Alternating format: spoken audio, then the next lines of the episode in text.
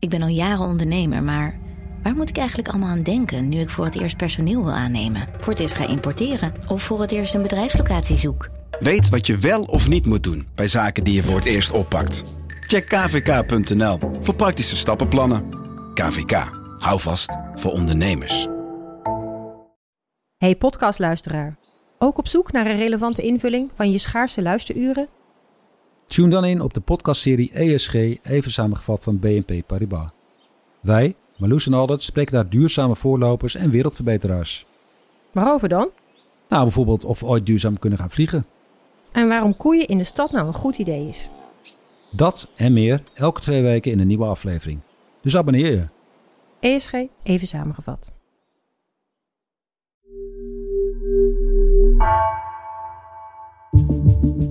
Vanaf de redactie van NRC het verhaal van vandaag.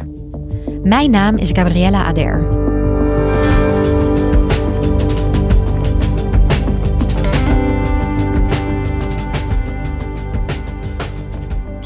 Vandaag gaat de parlementaire enquête naar de gaswinning in Groningen verder. Chef van de onderzoeksredactie, Wubby Luindijk, dook in dit hoofdpijndossier en sprak met tientallen betrokkenen. Wie draagt de verantwoordelijkheid voor de schade die gedupeerde Groningers hebben geleden?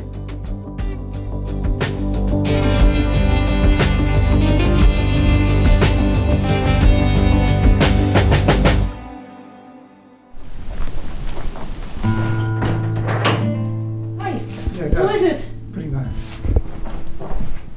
Dan gaan we naar voren. Ja, het ziet er prachtig uit. Deze maand eh, bezocht ik Jan Munneke in zijn eh, boerderij in Krewert.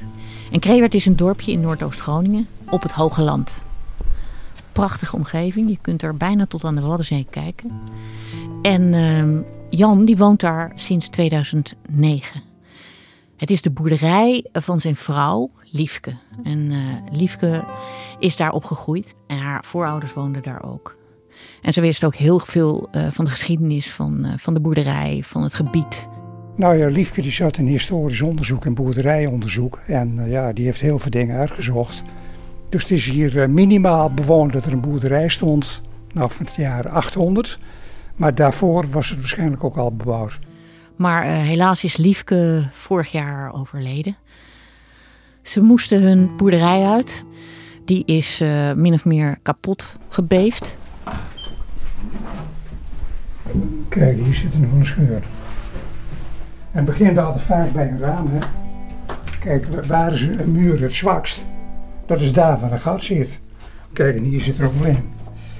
de vloer. Hier, dit is, dit is ook daar weer in.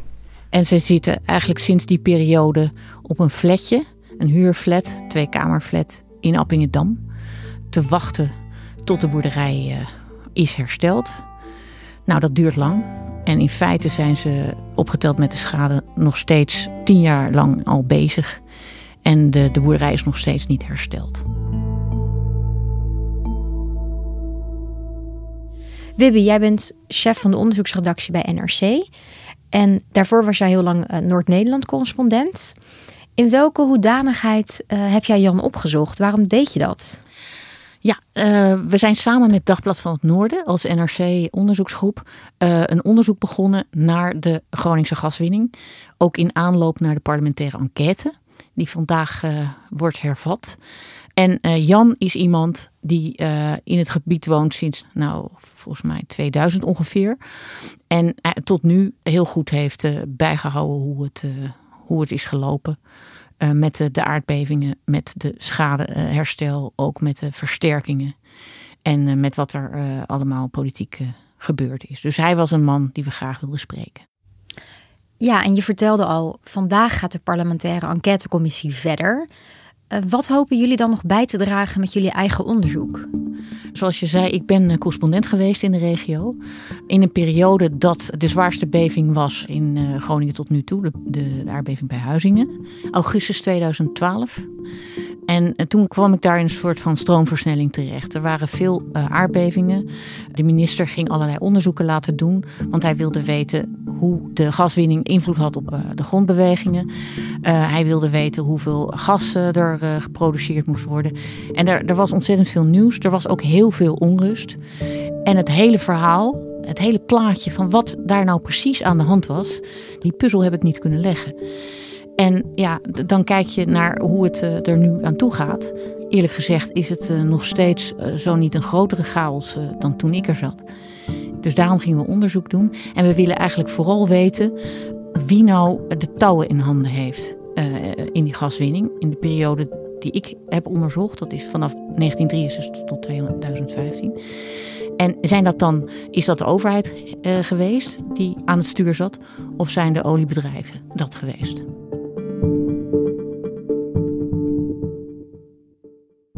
Want wat is hier zo onduidelijk aan? Nou, het is uh, zo dat dat gas is in 63 gevonden. Toen uh, is de Nederlandse staat samen met de uh, oliebedrijven ExxonMobil en Shell en gaswinningsbedrijf NAM zijn ze dat gas uit de grond gaan halen. En nou ja, dan moet je dat gaan verkopen. Met z'n allen hebben ze toen een maatschap Groningen opgericht. Um, daar maken ze afspraken hoe, hoe ze dat gaan doen, wie welk deel krijgt. En dat is een wereld, uh, wat daar afgesproken wordt, die gewoon niet zichtbaar is voor de gewone burgers. En uh, ook omdat dat uh, zich afspeelt in het bedrijfsleven, waar men ontzettend bang is om bedrijfsgevoelige informatie te delen. En ja, dat, dat is zo'n inkijkje krijg je niet zo snel. Nou kregen wij de kans om wel dat inkijkje te schetsen, omdat we de hand wisten te leggen op notulen van de vergaderingen van al die leden in mijn maatschap Groningen. En in die maatschap Groningen, daar zitten dan in de staat? De staat met twee bedrijven. Dat is uh, het staatsbedrijf uh, Energiebeheer Nederland, EBN. En directeur-generaal Economische Zaken. Dat zijn dus de twee staatspersonen. En verder de oliebedrijven. ExxonMobil, Shell en de directeur van NAM, die dus het gas uit de grond houdt in Groningen, die zit ook aan. En wat viel je op in die notulen? Ja, dat, uh, dat vond ik eerlijk gezegd uh, heel spannend uh, om te lezen. Je moet je voorstellen, ik zat daar dus als correspondent in die tijd.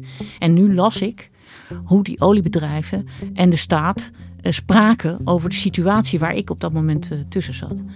En dat was, uh, was toch uh, ontluisterend om te lezen. Wat dan?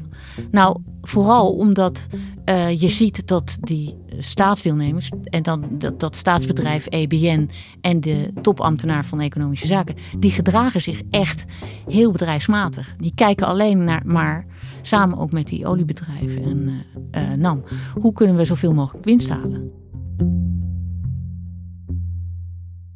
Was het eigenlijk al duidelijk dat dat boren naar gas risico's met zich kon meenemen? Nee hoor, die, die waren heel erg bekend. Bodemdaling was iets wat al heel snel duidelijk werd. Uh, toen er begonnen was met, uh, met gaswinning. Boeren zagen hun land verzakken. Waterschappen gingen ook hun grondwaterpeil aanpassen. Dus dat was al wel bekend. Uh, in 1993 is er in Nederland een club onderzoekers geweest die heeft gezegd: ja, die, die gaswinning leidt niet alleen tot bodemdaling. Die leidt ook tot aardbevingen tot aardtrillingen. Maar de schade daarvan en de risico's daarvan zijn te overzien. Het blijft beperkt tot een aantal beschadigingen in muren, dat soort dingen. Dus ze wisten van die schades, maar veranderde dat iets? Nee, in de maatschap uh, uh, veranderde dat niet zoveel. Hè. Dat werd gezien als een beheersbaar probleem, een schadepost. En die schade keren we uit en uh, we winnen veel gas. Voor de staat liep de schatkist vol. Voor de bedrijven, hè, Exxon en, uh, en, en, Shell stelden hun aandeelhouders tevreden. En, en dat, het ging er gewoon om om winst te maken. En bij schade, dan, ja, dan reserveer je een stukje van, uh, van de opbrengst voor schade. Wanneer werden die gevaren echt serieus genomen? Ja, goede vraag. We hebben die beving gehad in Huizingen, augustus 2012. Groningen is voor de tweede keer in 24 uur opgeschrikt door een aardbeving. De zwaarste beving in zes jaar tijd. En wat je ziet is, uh, kort daarna gaat uh, de toezichthouder die we hebben in Nederland, die heet het staatstoezicht op de mijnen, die houdt in de gaten wat er met de mijnbouw gebeurt. Die gingen sommetjes maken en die ontdekte, hé, hey, het, het kan veel zwaarder gaan beven dan we eigenlijk dachten. De gaswinning in Groningen moet drastisch worden teruggeschroefd om zware aardbevingen in de toekomst te voorkomen. Dat adviseert het staatstoezicht op de mijnen. En in de, in de maatschap zie je dat ze uh, na die waarschuwing van de toezichthouder um, ja, uh, alleen maar proberen dat alarm te demonteren. En uh, op de oude ingeslagen weg uit, na 1963 gewoon doorgaan. Namelijk winst maken, schatkist vol laten lopen en klaar. En het opvallende is dat staatsbedrijf EBN en de topambtenaar van Economische Zaken de oliebedrijven en, en ook gaswinningsbedrijven nam geen strobreed in de weg leggen. Die gaan er gewoon in mee. Die gaan er volstrekt in mee. En om het nog erger te maken, het jaar na Huizingen is er een, uh, een record uh, hoeveelheid gas gewonnen. Eigenlijk mag er elk jaar maar 42,5 miljard kuub gas uit het Groningse gasveld worden gewonnen. Dat er vorig jaar meer gas uit het veld zou worden gehaald was al duidelijk. Maar een overschrijding met meer dan 10 miljard kuub wordt door deskundigen als fors bestempeld. En toen steeg ook het aantal bevingen tot 119 per jaar. De gaswinning in Groningen heeft in 2013 een recordaantal bevingen veroorzaakt. Die stijging valt samen met een flink hogere gasproductie. Hoe kan dat? Ja, dat is een goede. Um, de minister en het kabinet zeiden uh, na Huizingen... SODM waarschuwt nu wel. Maar dat zijn uh, anderhalve man en een paardenkop. Uh, en dat zijn ook niet de, de meest doorgeleerde types. We gaan onderzoekers over de hele wereld vragen hoe het zit. Dus minister Kamp zei, ik heb uh, nou, ik geloof 14 onderzoeken nodig voordat ik echt een besluit kan nemen.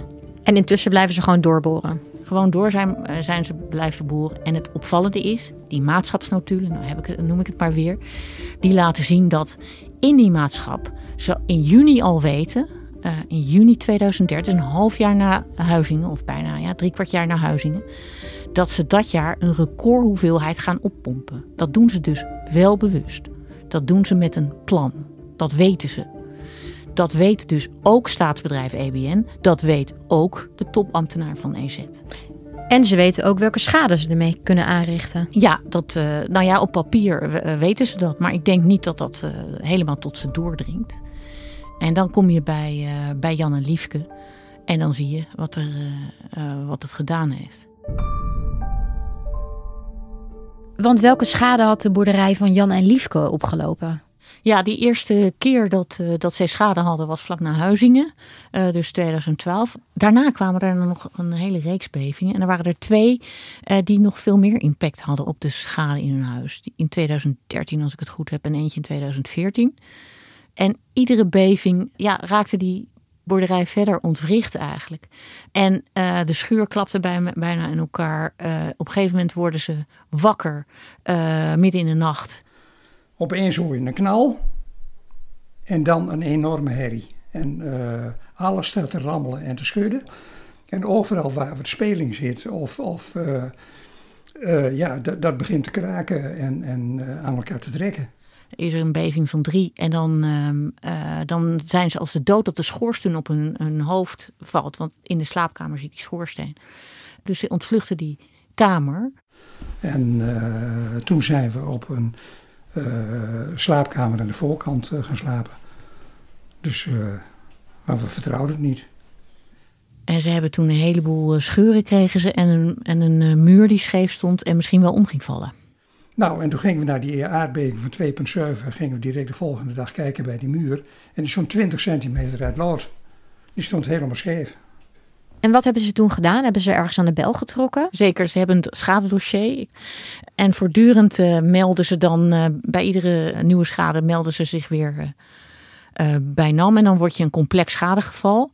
En toen is er, dus iedere keer komt er dan iemand van de NAM langs om de schade op te nemen. En wat gebeurt er dan?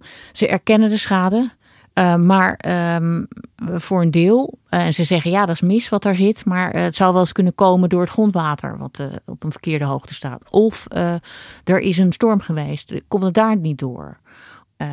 Liefke wees naar het dak. En die man zei: nee hoor, mag ik niet op. Te gevaarlijk, CAO, hupplepups. En uh, ze, ze wilde hem ook uh, naar de kelder brengen. En toen zei hij, uh, nee, daar ga ik ook niet naar kijken. Fundamenten, dat mag niet van de baas. Hè? Staat niet in het, in het handboek. Toen ging het dus veel beven. En dat was levensgevaarlijk. Dus toen hebben we op eigen initiatief hebben wij gezegd, die zaak. En hebben ze 83 uh, vurenhouten stutten om hun huis uh, moeten zetten. En die hebben ze zelf betaald. Of die betalen ze zelf.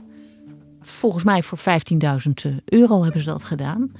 Ehm, en ja, ze bezoeken allerlei bijeenkomsten waar gedupeerden hun verhaal kunnen komen halen. NAM organiseert allemaal van die ochtenden. En nou ja, Liefke is de vrouw van Jan, is iemand die dan ook wel de vloer pakt als ze die krijgt.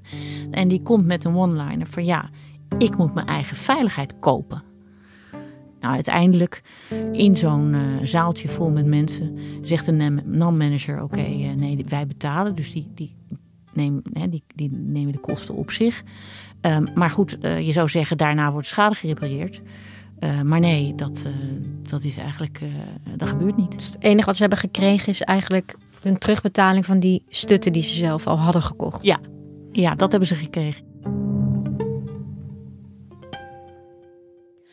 Nou, nu horen we al dat de NAM niet helemaal de verantwoordelijkheid heeft genomen hè, om die schade in zijn geheel te vergoeden.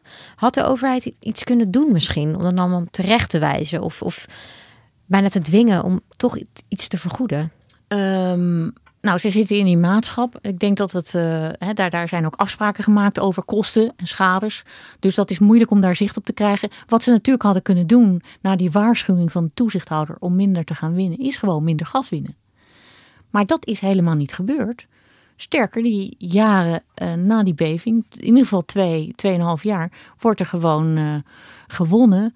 Precies wat de oliebedrijven willen. En het lijkt wel alsof die toch een beetje de overheid hebben gedicteerd wat ze moesten doen. We hadden het net al over dat het moeilijk is om je schade aan te tonen en om daar vervolgens ook nog eens een vergoeding voor te krijgen. Dus heb ik gelijk als ik zeg je staat als Groninger in je recht, maar je moet dus keihard je best doen om je gelijk te halen.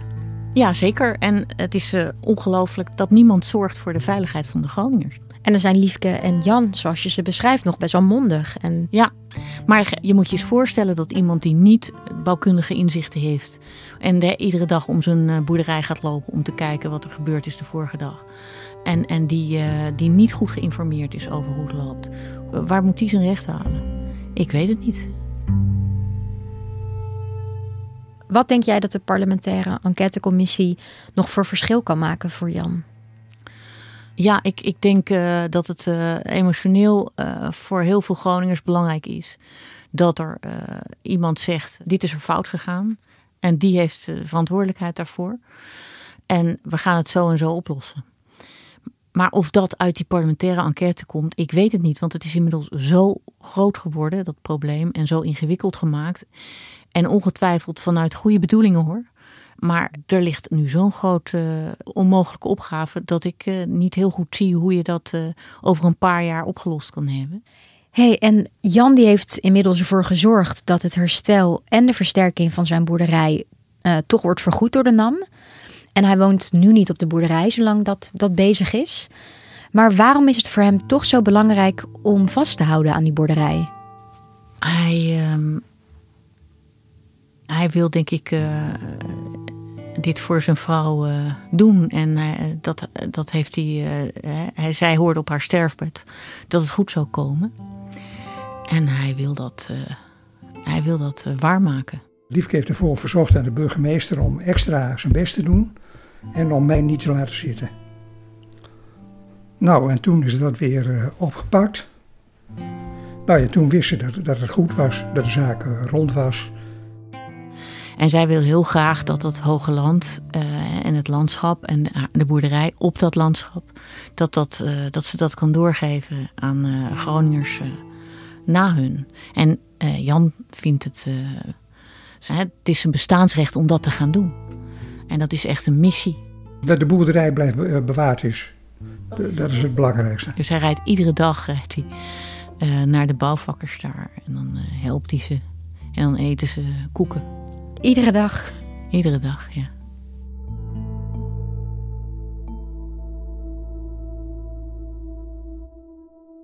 Wubby, je gaat de parlementaire enquête voor ons in de gaten houden. Ja. Dankjewel voor je verhaal. Graag gedaan.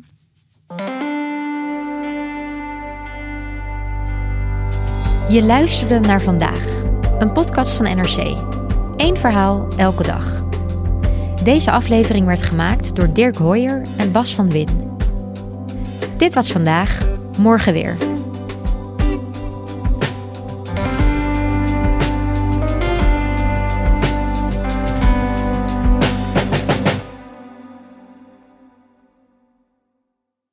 Technologie lijkt tegenwoordig het antwoord op iedere uitdaging.